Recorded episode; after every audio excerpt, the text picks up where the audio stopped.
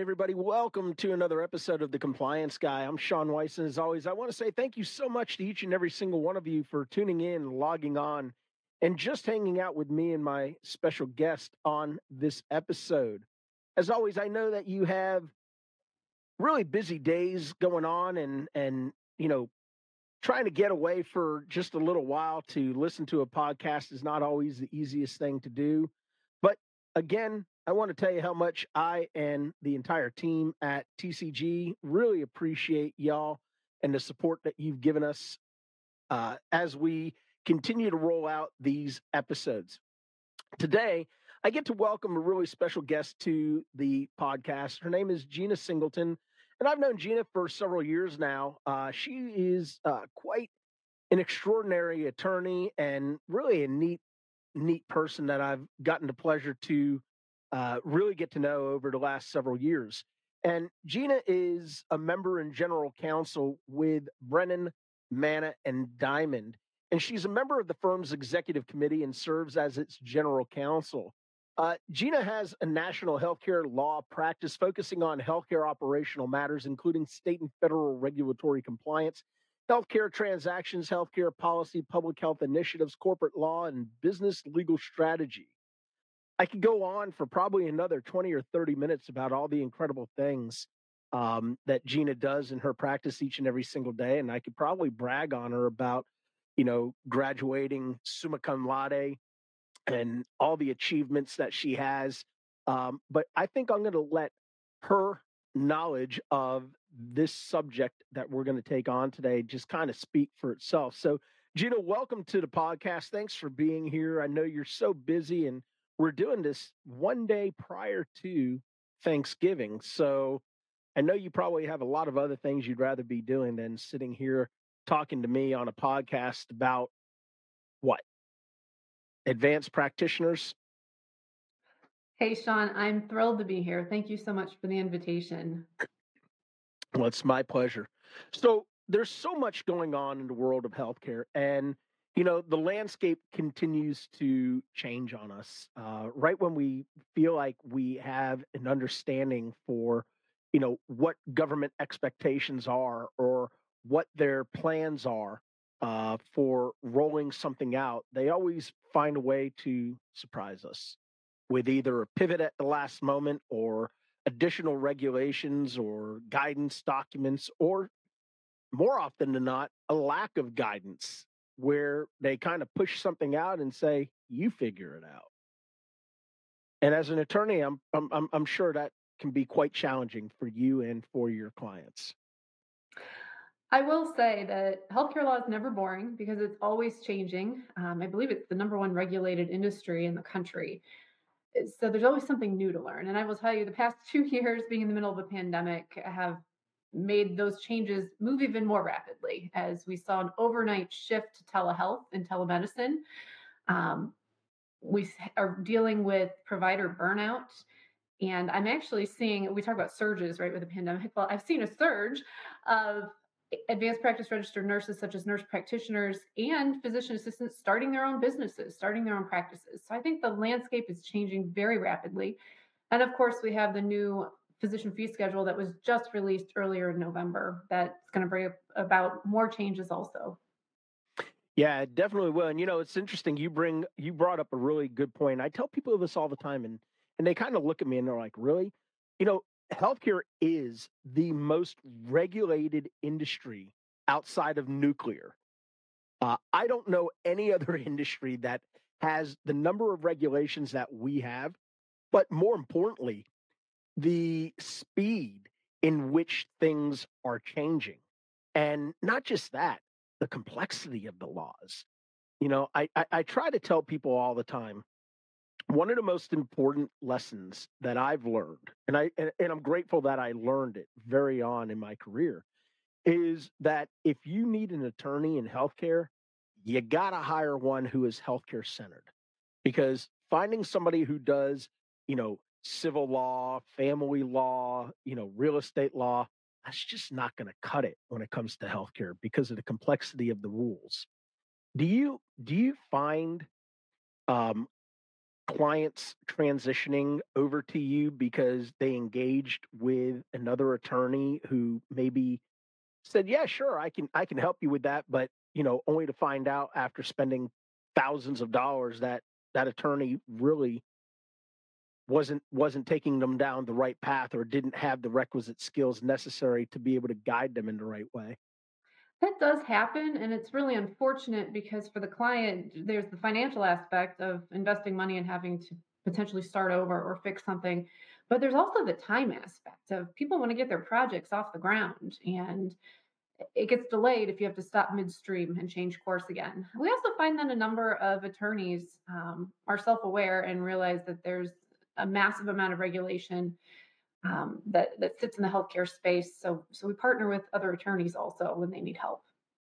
Yeah, that's good. And that's one of the things that I've come to really appreciate about BMD is you know the collaborative approach that y'all take um, to working not only with other firms but to also engaging with experts, subject matter experts. You know, to be more precise, and allowing excuse me those individuals to really play you know a, a key role in helping you all to be able to you know develop a proper defense to develop a, a, a proper strategy for you know ensuring uh, a, a culture of compliance within those organizations and you know an awareness you know as to what the requirements are.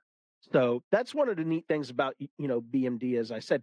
So you know you you brought up the fact that you know CMS released the 2022 physician fee schedule, and as part of that, and I know you know your your practice spans across all healthcare, but I know one of the areas that you have uh, a, a, lot of experience and, and, a lot of expertise is in dealing with advanced practice uh, uh, nurses, right?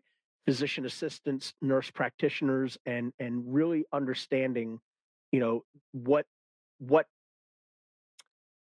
difficulties they face as healthcare providers and the scrutiny that they sometimes fall under. Um, as part of the 2022 physician fee schedule rule, um, there were several things that have changed for uh, PAs.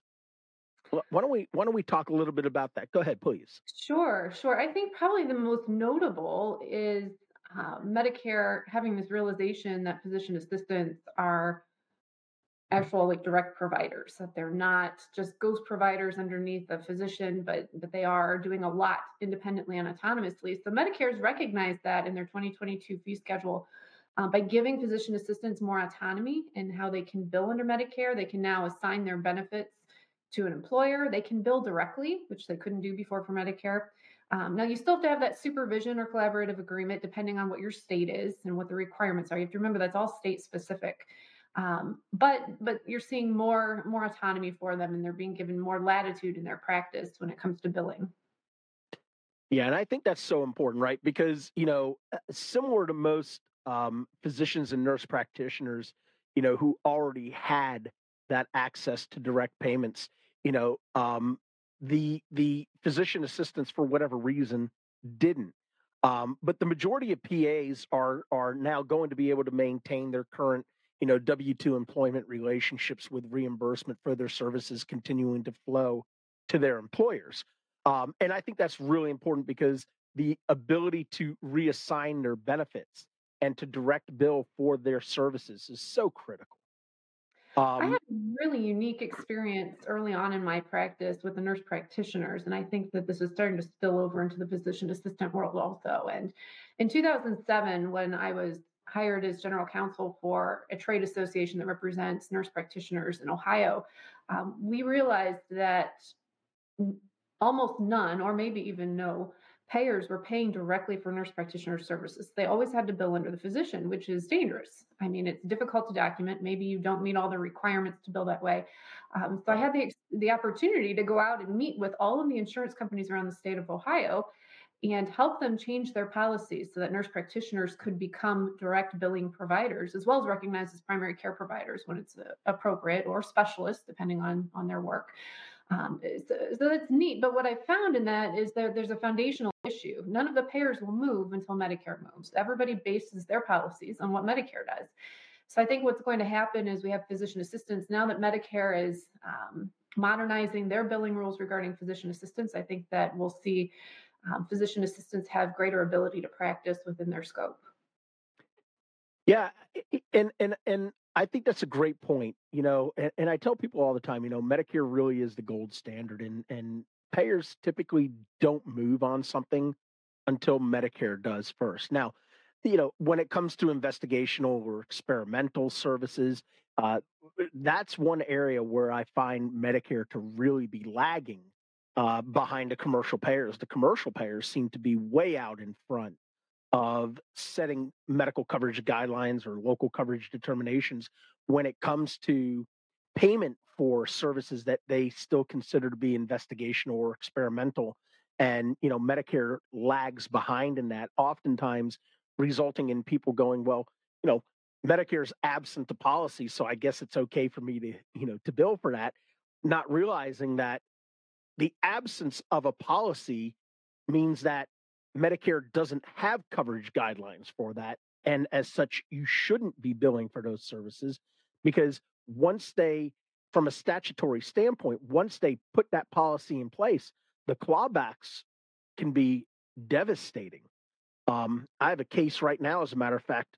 it just actually came to me uh, yesterday, and it is a, a, a group that actually employs uh, a number of uh, non physician practitioners, PAs, and nurse practitioners, but they were uh, providing amniotic fluid as a treatment for musculoskeletal injuries or diseases. And the problem is, CMS issued a Q code through one of their subcommittees, but never issued a local coverage policy or local coverage article or national coverage determination. And now this provider is facing a $1.6 million refund being demanded by the unified program integrity contractor. And, you know, that's what I try to tell people all the time. The absence of a policy does not mean you got free reign to build this stuff. It's not the wild, wild west. Absolutely. You, Medi- yeah. Medicare is very prescriptive in what they'll allow you to bill for and how you can bill for it and what requirements you have to meet. And they get very unhappy if you don't meet those requirements. And I will tell you what happens is people will be billing for years and they won't even realize that they're making a mistake. And that's why these become such big problems. It's not the one off, hey, I billed wrong one time and we're just going to refund right. it. It's that we have a pattern of behavior that either no one knew about or we just disregarded we've seen it both ways. Um, we've seen it happen where a practice maybe doesn't have a strong billing and coding staff, or the providers try to bill for themselves, which usually turns out to be right. a mess. Um, they really need to have an expert helping them. Um, or we see the situation where somebody decided that they could interpret the policy or guidelines broadly enough to kind of squeeze it into what they want it to be. Um, and you have to be really careful about that because it it adds up very quickly, and people make the mistake of thinking, "Oh, well, I'm just a little shop. This will never happen to me." And that's not true. We've had solo pr- practitioners and solo practice who have gotten in trouble, as well as very large multi specialty groups. It's all across the board. It is. And that's such a great point because I tell people all the time it doesn't matter where you live, it doesn't matter what your specialty is, and it doesn't matter how many providers you have in your group because the government and their contractors resort to data mining. They're looking for patterns. They're looking for aberrants. They're looking for outliers. And that's how they know when, where, and who to actually target for a review. It may not be an investigation. It may start off as something as simple as a probe audit. And, you know, as a result of that probe, you know, you had either a high or mm. sustained error rate, which convinced the government that they need to take a closer look. The MAC decides that they're going to send it over to the Unified Program Integrity Contractor or to the Recovery Audit Contractor or to this, you know, the CERT program, the Comprehensive Error Rate Testing, or to one of you know a number of organizations that audit on behalf or investigate on behalf of CMS, and that's where you find you know these audits expanding, and that's where, to your point, you find these extra you know extravagant uh, overpayment demands, you know, based on an extrapolation that started as a 10 or 20 claim audit and now it's turned into a 1.2 million dollar or 1.6 million dollar or and, and, and, to your point again a lot of small physician practices they look at and they go you know sean when you talk about a seven figure or eight figure overpayment that, that's not happening to physician uh, to small physician practices that's that's the large groups that's the hospitals and that's not true well, and there's also the fact that there's there are criminal penalties. I mean, we're, it, money's one thing, but there's potential jail time, and we've had numerous cases where people have faced indictments um, because of improper billing practices. Now, there's a flip side to this, and the flip side is just because you receive an overpayment notice doesn't mean that that's the amount you need to repay, because there's an appeal process. Often those audits are wrong. We've had numerous occasions where clients have brought us the overpayment notice and a maybe they triggered an audit because the type of practice they have only bills a limited set of codes that because it's a very specialized niche or right. it's not a very broad practice or two maybe the audit is just wrong it does happen um, so so don't go running to write a check right away really take the time to engage your team of experts and and make sure that um, that what you're doing is correct because the other thing is you don't want to become the low hanging fruit where all of a sudden you just write checks left and right and all the audits are wrong and and you've just dug a hole for yourself but but there is an appeal process. And we find numerous times that clients are successful or at least partially successful in that appeal and that can be material to the amount you have to repay yeah that's such a that's such a great point because you know uh, you know i i get i get to engage with various members of bmd and you know it's it's it's always it's always incredible to be able to watch you and your partners um, engage in these recoupment uh, arguments that transpire between not just you know CMS and the practices, but the commercial payers as well. Uh, you know, I've been working on just one, and, and let me just share this real quick. You know, just one client we have now had to do eight administrative law judge hearings in just the last few months for this one provider and and it was a small provider group and you know we we have now argued in front of i think it's five or six judges in eight aljs all for one provider which was so infuriating because it was all the same issue. Why not just leave the entire appeal with one judge and let that judge? Because what we have found is several of the judges have ruled in favor of, you know, the client, you know, uh, uh for the arguments that we've made. And there's been one or two judges that disregarded because again these are de novo right so they don't have to consider any other rulings or any other you know precedents that have been established anywhere and you know we've had two judges who have completely disregarded the facts and you know ruled against us which they were small small cases but it's still an aggravation because now we have to go beyond the administrative law judge level to the departmental appeal board, right, to the DAB, and we have to submit all of these other, you know, wholly favorables for our client, and to you know, and nobody likes to, you know, go against the judge because you know you're going to have to deal with them at some point down the road, and you know now now you're going above their head to say you know they're wrong, and no judge wants to be told they're wrong. So, really, really interesting, but.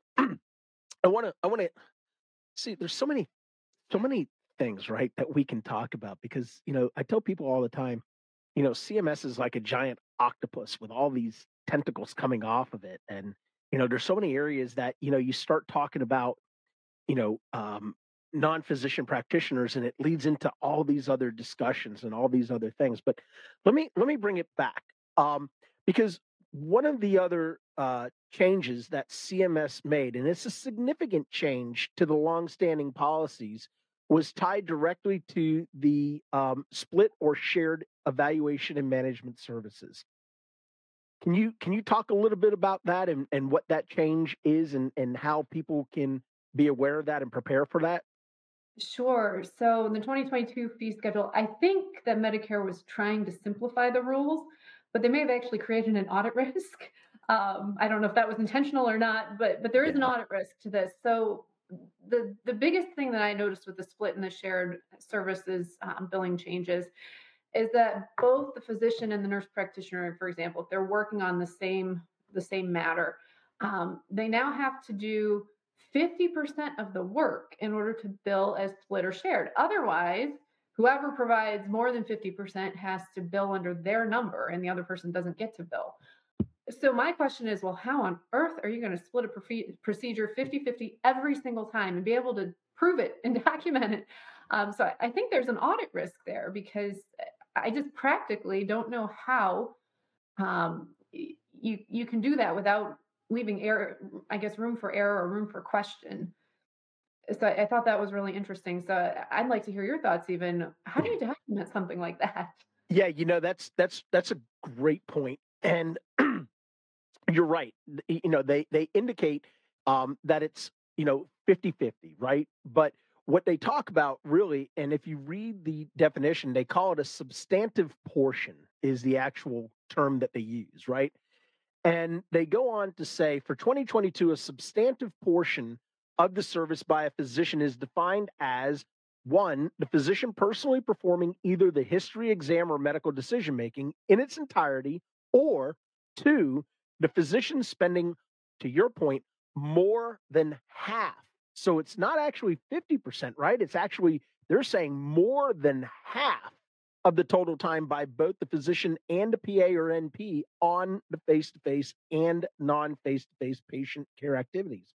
So, one of the things that I've been talking to my clients about, especially those who are institutions where um, or or specialties like rheumatology or orthopedics or cardiology or GI, where in these subspecialties they utilize a lot of non-physician practitioners to make their rounds for them in the hospital. if if the physician is looking to take credit for that, then they need to create a attestation to say something along the lines of um, I spent greater than 50% of the total face to face time engaged in this patient encounter, which includes the performance of the history exam, development of the plan of care in conjunction with the non physician practitioner, in addition to the review of labs, imaging. So, you know, really to your point, I think CMS made this harder um, because, you know, even though they were calling it a, an administrative simplification, there's nothing simplistic about it. And in actuality, you know, creating a phrase like that or an attestation like that where it's going to be and and you know as well as I do, right? physicians they they want that phrase because they want to click and and you know they want to point and click in their EMR and drop that statement right into their uh, progress note for the patient. And what that leads to is cloning. Because if every single encounter says, I spent greater than 50%. So I, have been telling clients, you got to be careful about this. You got to use it sparingly. You know, I've had some, you know, clients say to me, this is ridiculous. What am I supposed to do? Start stop time? And my answer has been no. You just need to be able to demonstrate through the work that you've performed that you've done a substantive portion. Greater than 50% is really subjective, right? Because, I mean, you know, it's going to be dependent on, and I think this is an argument as an attorney that you would probably make during an audit, right? Whereby, you know, if an auditor said, it doesn't appear because I, I love how they say that. It doesn't appear that the provider, the physician, spent greater than 50% of that total time. I mean, that's so subjective. How can somebody make that that type of determination? Well, absolutely. I mean, unless you're actually standing there watching the procedure or visit happen, you have no way of knowing who was there 50% or more of the time. I do think that yeah. this is going to be a hot button audit issue. I know the OIG puts out its work plan every year. My hunch is this will be on there within a short amount of time. Yeah, I, I agree with you. And and there's a few other uh, requirements to the physician's ability to bill a service as a split shared uh, service under their name or under their NPI number. Um, and, and they're pretty straightforward. The first is that the physician and PA or nurse practitioner must work for the same group. Can't can't be a um, a, a provider of another group. It has to be a W two, a ten ninety nine, uh, relationship, just as it always has been for incident to billing and split shared services. Uh, second, the physician and PA or nurse practitioner must see the patient on the same calendar day. I, I know you've got a big advanced practice uh, uh group, and I've seen this a number of times. Uh, what about you, where you know the PA sees the patient today and the doctor doesn't the physician doesn't actually see them today but they come in the next day and then they try to bill that as a split shared service. Have you seen that? It does happen, and it's, it's not appropriate under these rules, right? Um, and I, I, think that's a good illustration for the split shared service billing, as well as um, thinking about things such as incident to billing for the office visits. These types of billing are hard to do. They're not yeah. easy. There's an extensive list of requirements for each of them. And people think that they they're going to bill, for example, a nurse practitioner often gets paid 85% of what the physician does. So the idea is, well, we're going to bill the N, the NP under the physician because then we can get paid 100%, right? We get the extra right. 15%. But they don't realize that you have to meet all of these requirements. There's a whole laundry list of requirements for each of those situations, um, and and it's it's difficult. And it also brings up the idea of if you have a physician assistant or nurse practitioner and you're only billing as shared or split billing or only billing as incident to, are you truly using that advanced practice provider to the full extent of their scope? I mean, there might be that's better right. ways to utilize them. You know, that's a great point.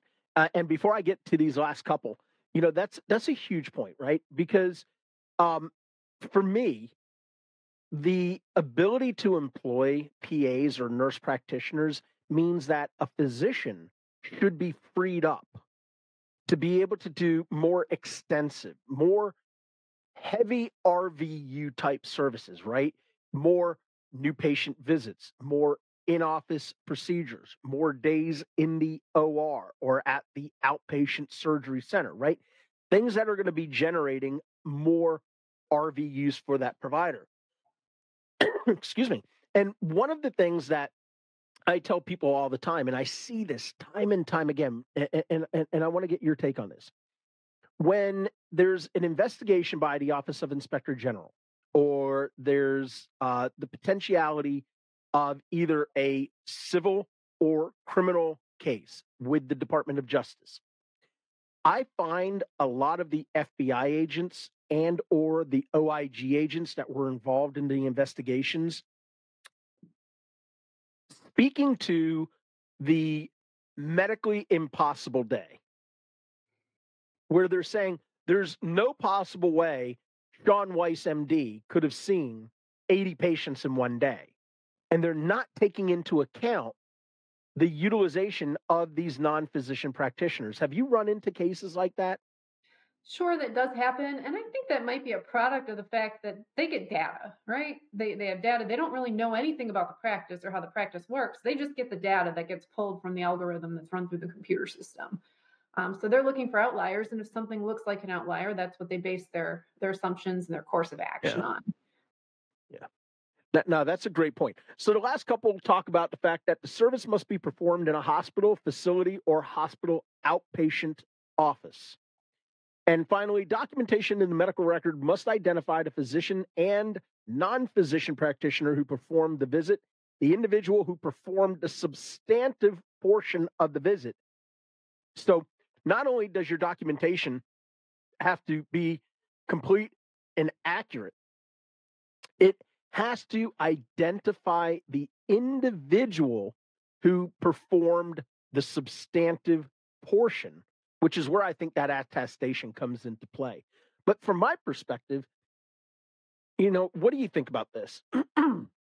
when you're talking about 85% of 80%, right? Because that's that's how these um, billings are paid for uh, under a PA or an NP's NPI number, right?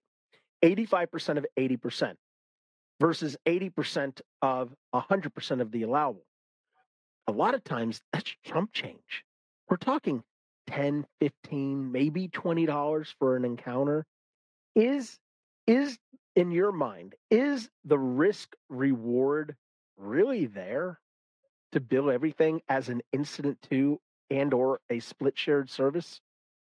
I don't think so because if you're truly utilizing your advanced practice providers to the full scope of their practice and allowing them to practice how they are trained and educated to practice, you will more than make up that that amount. Um, so, so I think it's better to let them practice like they've been trained to practice because they, I think that will only help the practice and it'll keep you out of billing trouble. I know for incident to, for example, people are always shocked when we tell them, well, if you're going to bill incident to, you do know that the physician needs to be on site when that happens, right? In the office suite.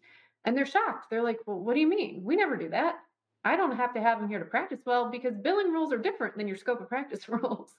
And uh, people get in a lot of trouble with that because the physician needs to be out doing surgeries and and at the hospital and such. And it might make sense to have a nurse practitioner doing other activities or the physician assistant doing other activities simultaneously. So if you're going to have to have the physician sitting there in the office suite at the same time, it, it may not make sense. It may not even be practical for your practice. Yeah, that's a great point. And you know, one of the other things that I want to make sure that we convey to our listeners is the fact that the changes that we're talking about to the 2022 physician fee schedule, um, these apply only to Medicare. They do not apply to Medicaid and they do not apply to your commercial payers.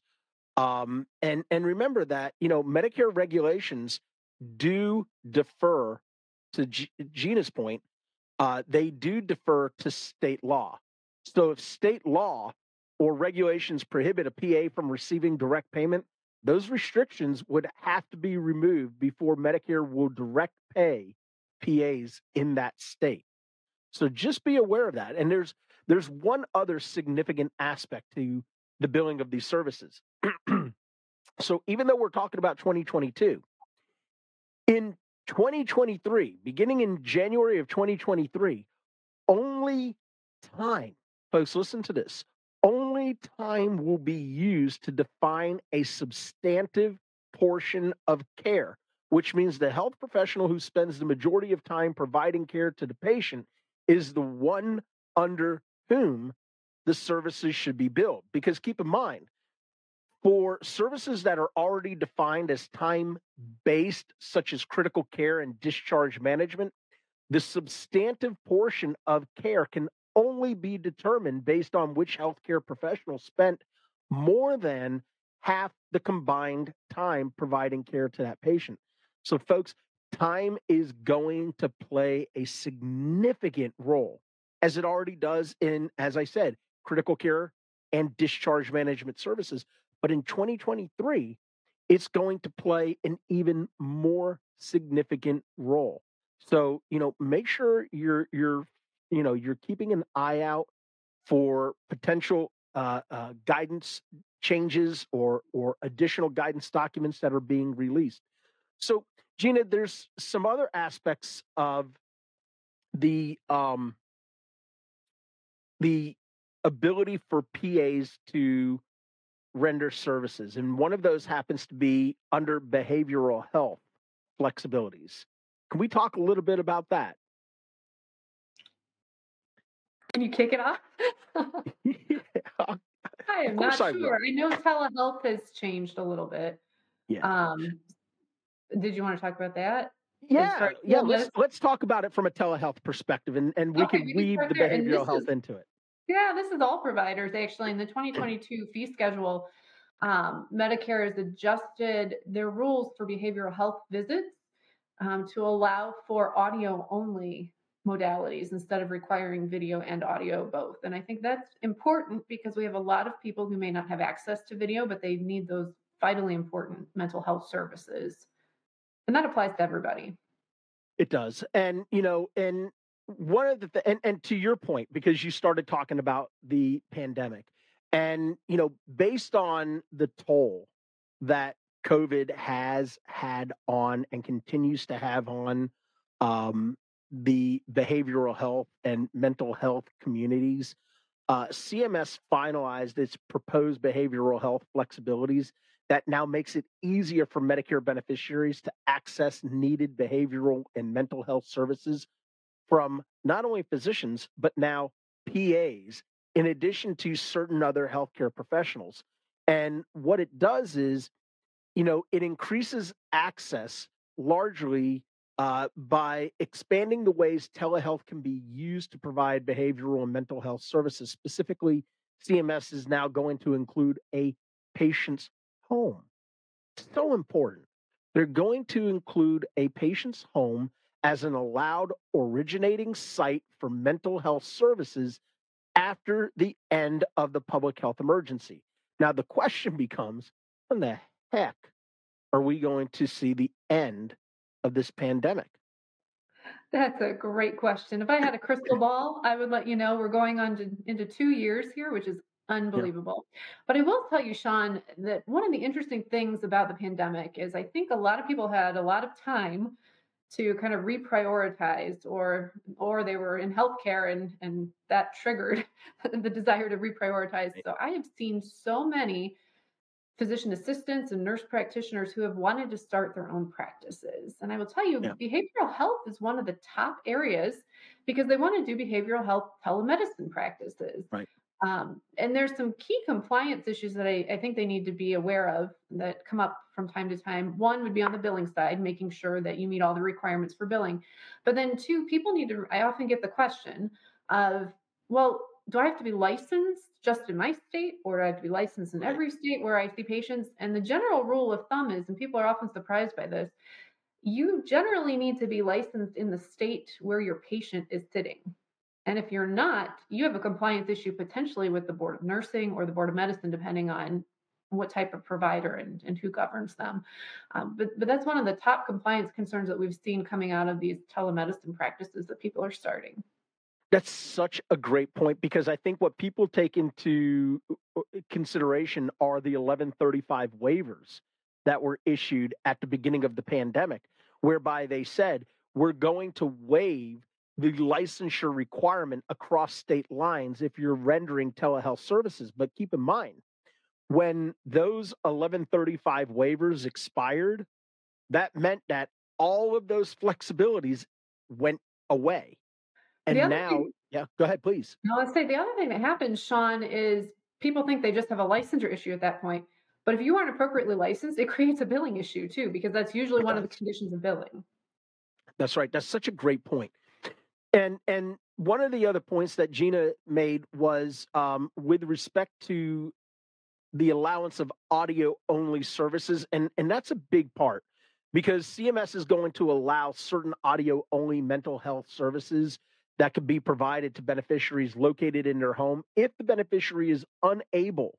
So there are conditions attached to this, right? If the beneficiary is unable or does not wish to use a two way audio visual technology.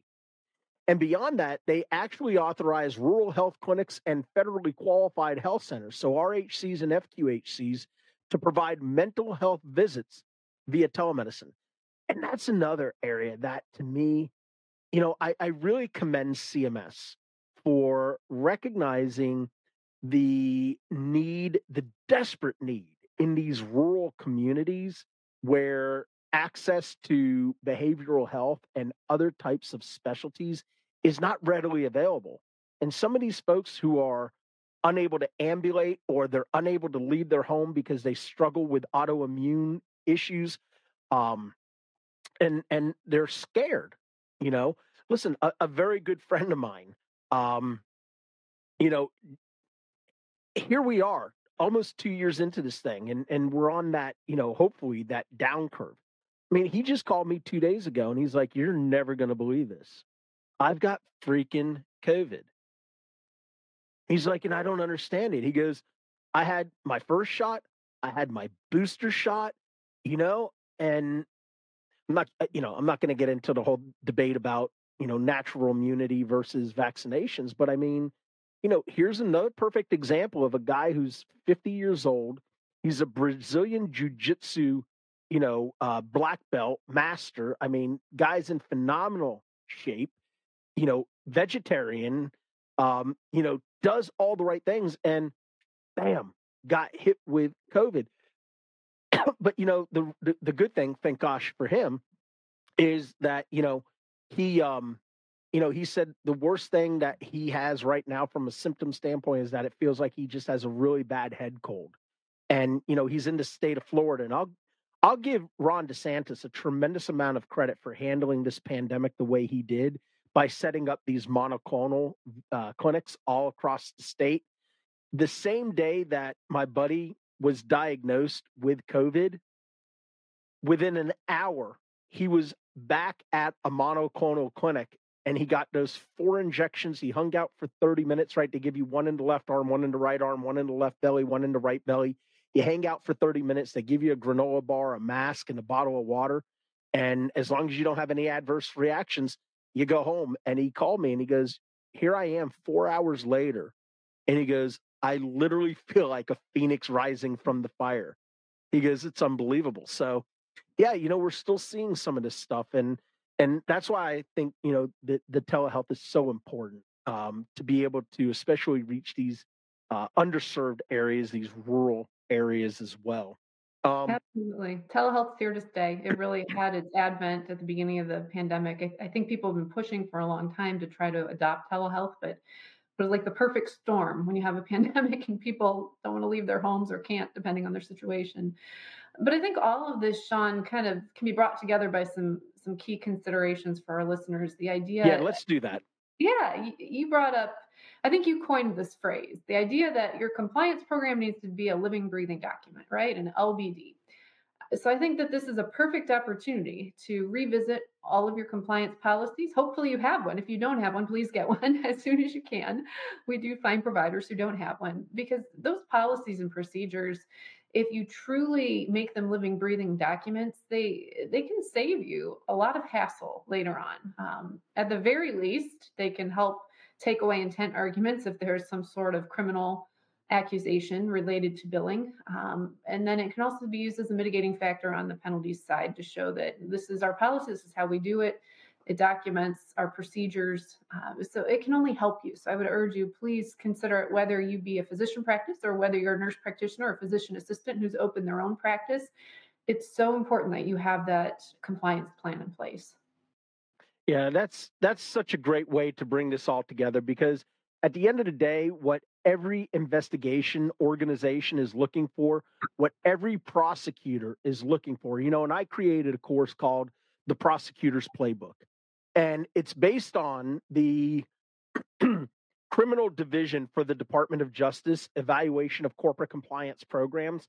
And what it really does is it it lays out the roadmap, if you will. It creates a playbook that defense counsel and hospitals, health systems, physician practices looking to create a culture of compliance within their organization can use to understand what considerations a prosecutor has to take into consideration prior to a charging document, prior to entering into a settlement agreement, whether to, you know, agree to a deferred prosecution agreement or something along those lines. And to Jeana's point, that compliance program does so many important things. And and and the last thing, Jeana, that I want to I, I want to leave our listeners with is this. Boy, my allergies have really, I don't know what's going on today. I think I've done so many podcasts this week that it's just taken a toll on my voice. But you know what? Here's what the Office of Inspector General says. And and this is something that I don't think a lot of people have paid attention to. If you go to oig.hhs.gov forward slash compliance forward slash physician hyphen education forward slash compliance hyphen programs hyphen for hyphen physicians forward slash. I know that was a lot, and I promise you I'll put that link into the podcast. This will take you to a page for the U.S. Department of Health and Human Services Office of Inspector General. And it's titled Compliance Programs for Physicians. At the very bottom of this page, you ready for this? It specifically says, with the passage of the Patient Protection and Affordable Care Act of 2010, physicians who treat Medicare and Medicaid beneficiaries will be required to establish a compliance program. Literally says that on the OIG's webpage. You know, and I've talked for years about the you know the fact that this is you know OIG compliance is really kind of voluntary because it's at the discretion of the Secretary of Health and Human Services as to an enforcement date. You know, and we've not seen an actual enforcement date out of any uh, Secretary of Health and Human Services, right? Whether it was Sebelius or Tavenner or Azar or uh, whoever the new guy is, um, um, Becerra. Um, and I know somebody in government's going to get mad at me when they when they hear me say, "Yeah, that that that guy." Now, I, I knew it was Becerra, but you know, it, it it's so important to understand that this is a requirement, Jeana. This is this is really not an option. Absolutely. Absolutely. And but I will tell you, Sean, we have many practices that we've encountered where they have they don't have one. And for some reason they don't realize that they're supposed to have one or they think that it's something. The other thing that happens probably more often is they have something but nobody really pays attention to the program. Nobody really knows what's in it. It's either a printed manual that sits on the shelf somewhere gathering dust or it's a set of policies that's on the practices computer system but nobody ever looks at it so yes, it's required to have a program, but among those requirements, you actually have to make it program with substance, right? It's not enough just right. to say, oh, here's the manual that we didn't even fill in our name on. It's just a form or a template, right? Yeah. But you actually need to have a program that works for your practice and you have to show that you're actually following it and that you're doing something with it. Yeah, those are great points. And I tell people all the all the time, you know, the only thing worse than not having a corporate compliance program is having one that's not being enforced and not being followed. Um, that that's probably the worst thing. That's worse than not having a compliance program. But folks, if you're in need of a corporate compliance program, I know Jeana and her great team over at BMD would be more than happy to assist. Obviously, there's a reason why they call me the compliance guy. And if you need a compliance program, I'd be happy to engage and help you as well. Uh, and if you don't trust me, I'll refer you over to Jeana and the great folks over at BMD. So this brings us to the end of our podcast today with Jeana with Jeana Singleton, member and general counsel at Brennan Manna and Diamond. I want to thank you, Jeana, so much for taking time out of your very busy schedule, especially one day prior to Turkey Day. Thank you for being here. You bet, Sean. Happy Thanksgiving. I'm thankful for the opportunity to be here. Happy Thanksgiving to you. And to all of our listeners around the country, and believe it or not, we actually have listeners around the world. Thank you all so much for tuning in, logging on, and just hanging out with me and my special guest, Jeana Singleton, today. As always, thank you on behalf of the entire TCG group. Remember, be good to yourself, but more importantly, be good to each other. Until next time, Take care. Happy Thanksgiving. Happy holiday season. And we'll be back with you next week.